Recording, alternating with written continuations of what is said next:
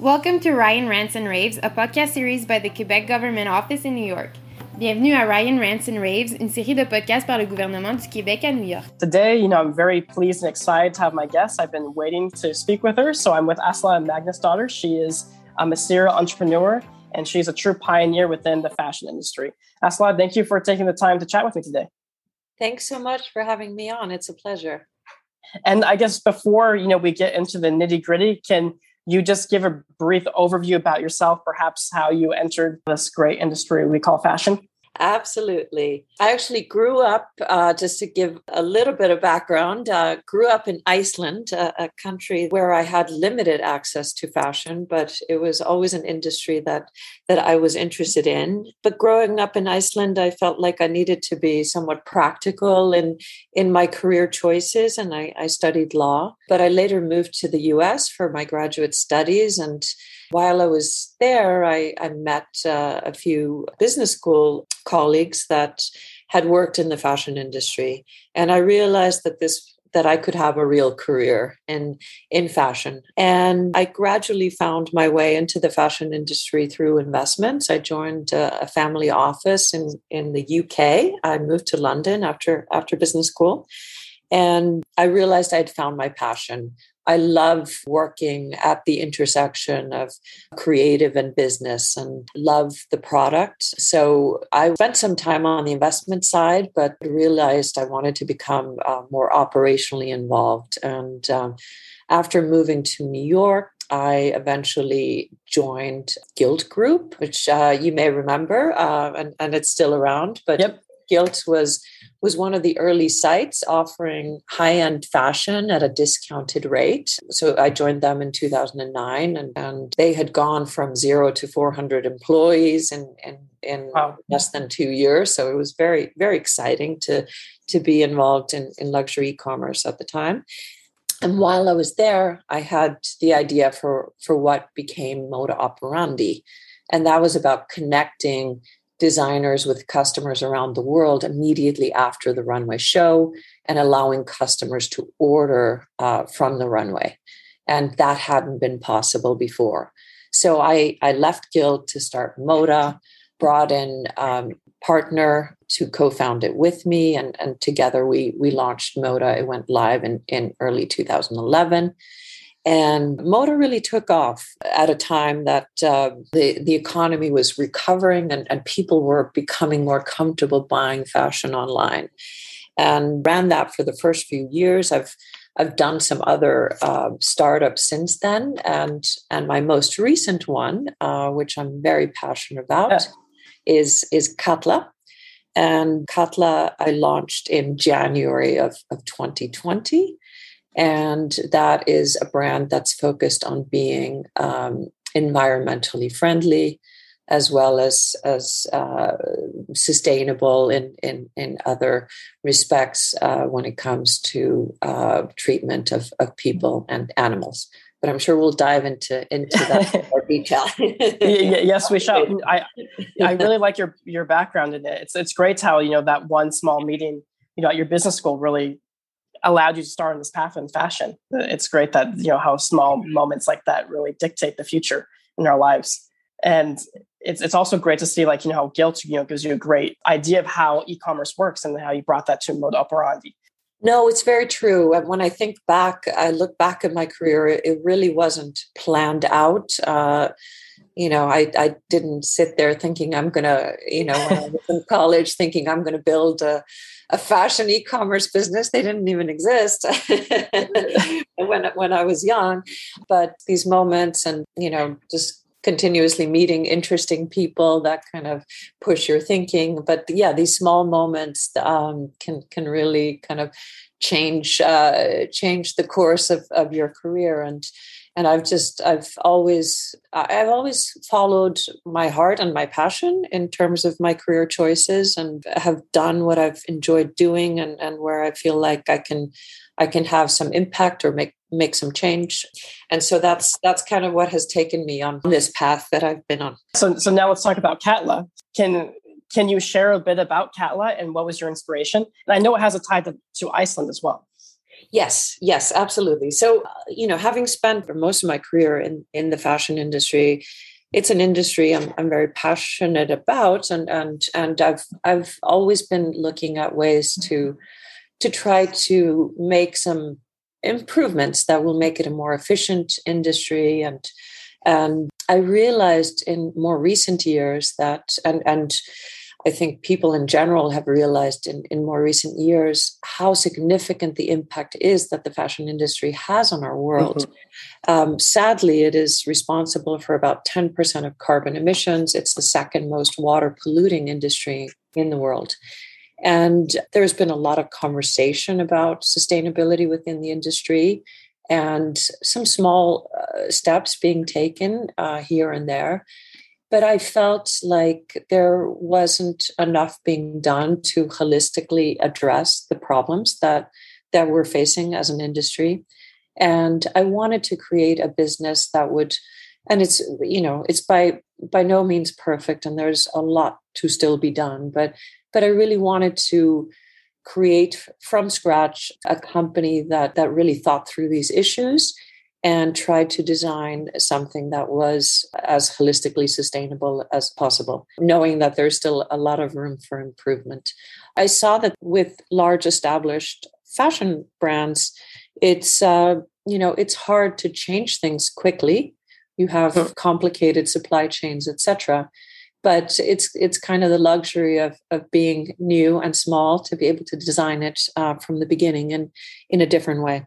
So so some of the components obviously uh, the fabric selection is extremely important.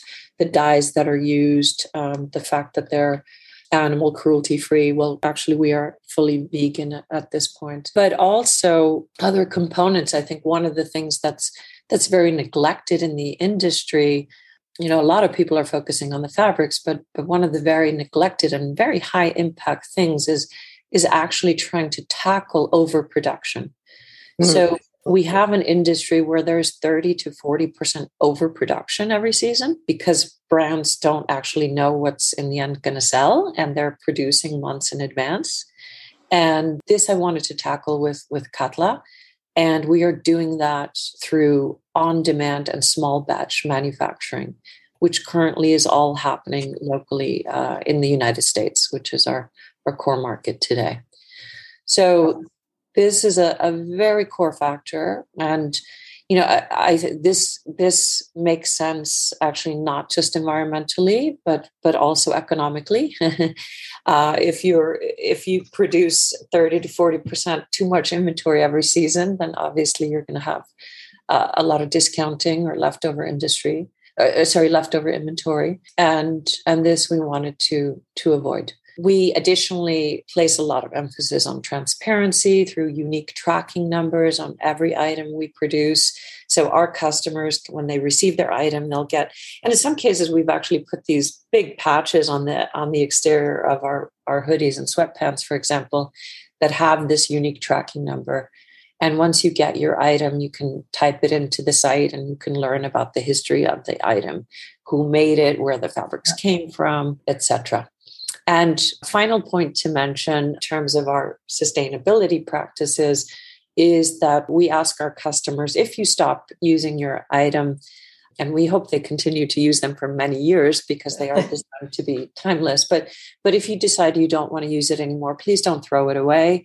Uh, let's not have it end in landfill. Send it back to us, and we will either recycle or resell if it's in good enough condition and we offer free shipping back and an incentive as well towards uh, a shopping credit towards towards the next purchase to incentivize customers yeah. to do that.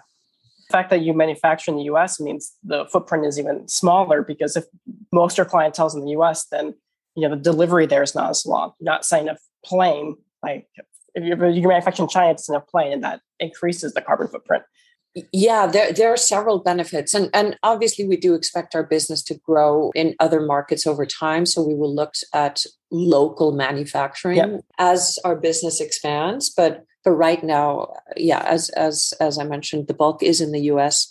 And so that does uh, make it and, and it also because we're doing on-demand manufacturing being closer to the customer to allow for speedier delivery is yeah. is important but you know a lot of brands historically i think one of the issues in the industry is they've been focused on just looking at the the lowest unit production cost mm-hmm. yeah. and often they can find that in in foreign markets and that has led to them you know producing often months in advance without this knowledge of what's going to sell and i think there needs to be a, a, bit of a shift in mentality because if you start taking all the costs associated with that obviously uh, you know covid showed us the risks of producing uh, far away uh, mm-hmm.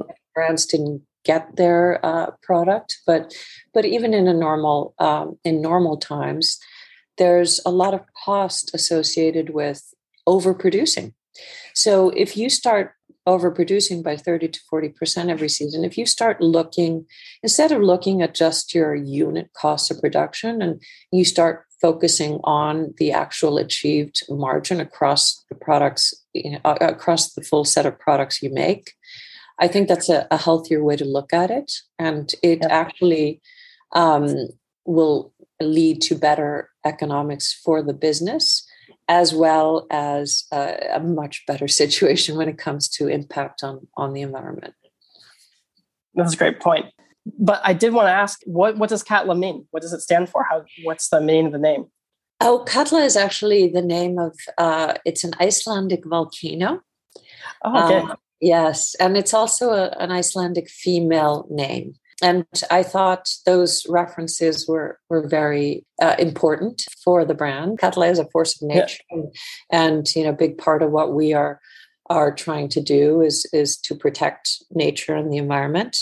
Um, and it is a, a, strong female name, and and that's another aspect of what we want to do is to be supportive of women. We want to be inclusive for a broad variety of of women, and also in our blog, we love to write about um, women who who have inspiring stories. So, so we want that to be an important part of the brand to really support support women as well. And is um, Katla still active? Is the volcano still active? Uh, the the volcano is not active currently. Um, okay. thank, thankfully, it uh, we do have another active volcano in Iceland at the moment, uh, which is quite close to Reykjavik. But no, Katla last erupted in in 1918. Um, okay. so hopefully we we won't see it erupt for a while. uh, but but yes, you you asked about the tie-in with Iceland. So you know, I I of course I grew up in Iceland. I think Iceland Iceland is one of the countries that is quite far along in terms of sustainability. Mm-hmm. Um, uh, the, uh, the, energy production in Iceland is is all renewable. Um, there is a deep respect for nature, kind of as is, that's a big part of our our culture and and it is some of the most beautiful nature in the world. So the brand really draws inspiration from that nature and and a lot of our creative comes from iceland. Now i do want to mention because you've written you know several articles about this but you've written an article about diversity and inclusion and inclusion um, i think it was back in february. Mm-hmm. um, can you write can you share a bit about why the moment is now for the fashion industry to be more inclusive yeah, I, th- I think the moment is now for all industries to be more. Yeah, yeah I agree with. but, uh, yeah, exactly. But uh, but but focusing on on my industry, which is fashion, and that was what the article was focused on. I think fashion touches on a lot of lives and in a lot of different ways. It employs a lot of people but it's also an industry that impacts our culture heavily through the images it puts out in, in magazines, etc.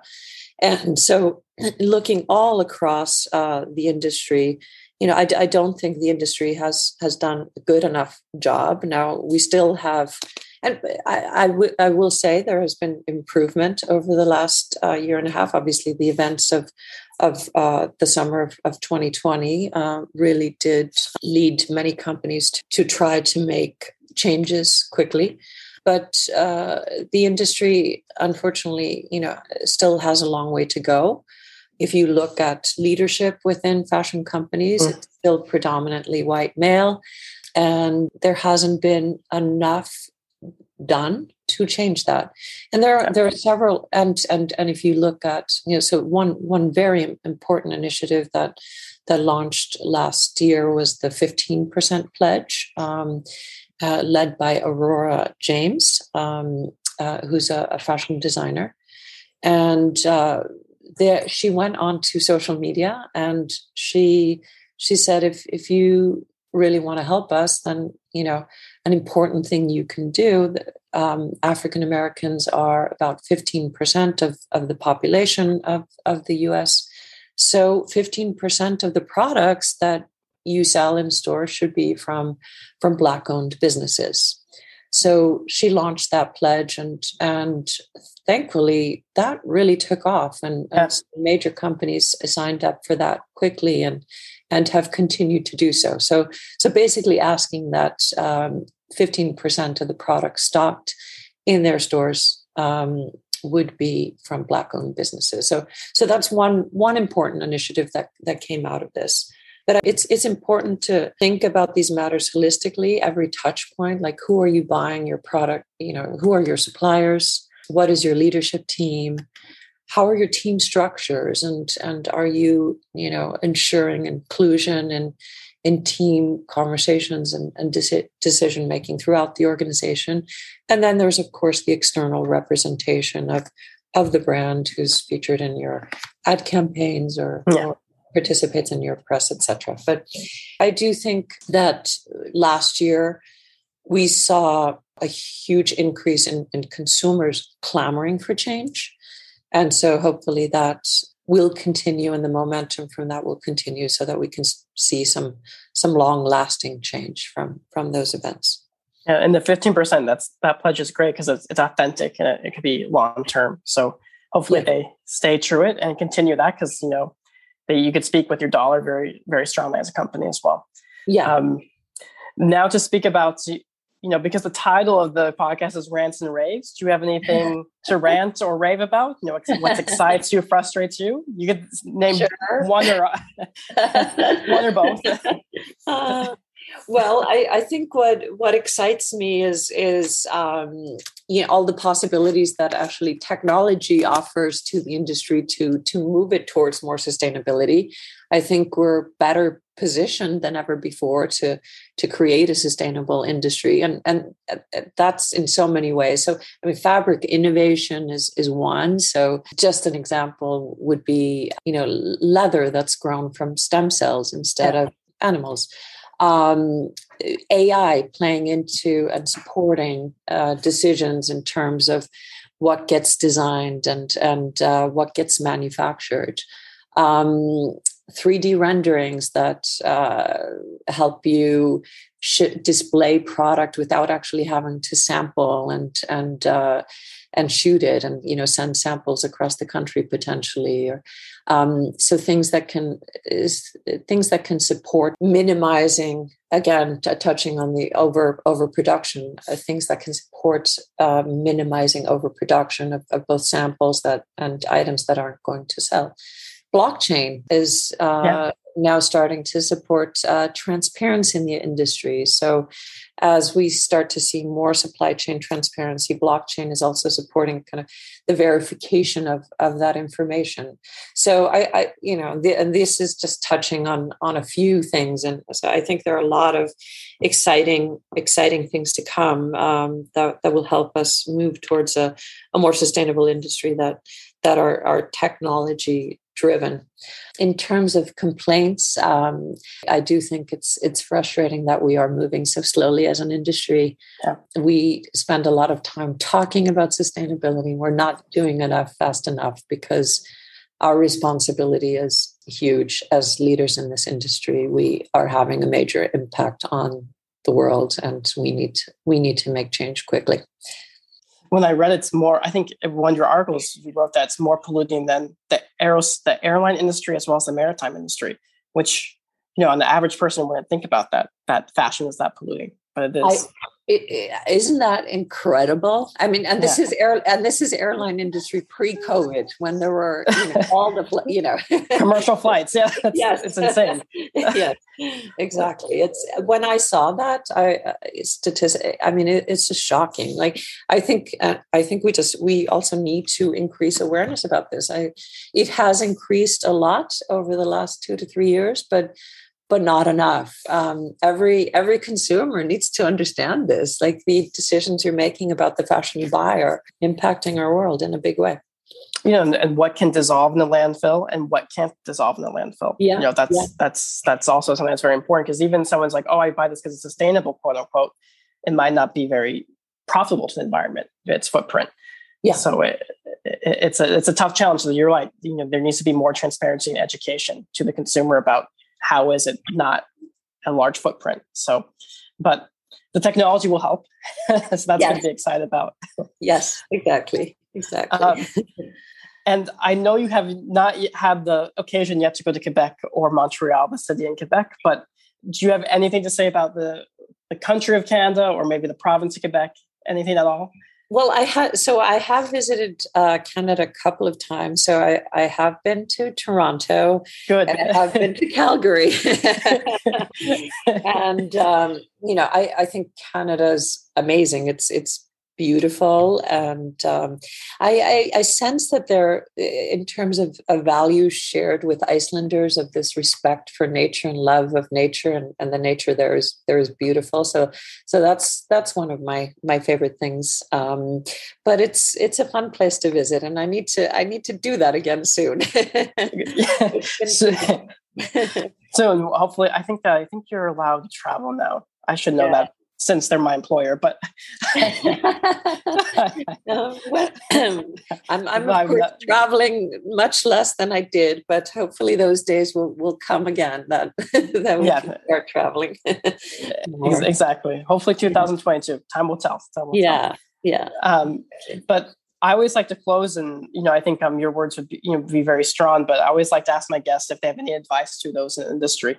And I know there's a lot of tidbits of advice that you shared you know within our conversation but do you have any other advice that you'd like to share to our listeners? Yes so i would say focus on what you're passionate about. Think about the impact the the industry is having and and how you can make a change. And we we can all make a change uh, for the better wherever we are within an organization. I i also like to give you know i i i like to talk to people who are considering you know, entrepreneurship. Um, and uh, you know many people ask me about that kind of taking the plunge. They may be working in the industry but they want to do something on their own. And i always say don't start a business just to start a business. Uh, mm-hmm. um, you need to be you need to be really passionate about the idea because you know being an entrepreneur is is a difficult journey. Uh, there will be ups and there will be downs, and um, so so you need to have a lot of conviction around around your idea to to do it. But but if you find that idea you're passionate about, it is uh, for me it has been an extraordinarily rewarding experience to to be an entrepreneur and and to to be able to build something from from scratch. So yeah yeah well, that, that those are great words and you know passion and making change. I think that's that's a great combo together. But thank you again, Asla, for your time. Merci encore. And then I look forward to chatting with you the next time, hopefully in New York in person. Wonderful. Thank you so much. It was a pleasure. Merci d'avoir écouté Ryan's Rants and Raves. Suivez-nous sur Instagram at Ryan's Rants and Raves. Thank you for listening to Ryan's Rants and Raves. Follow us on Instagram at Ryan's Rants and Raves. À très bientôt.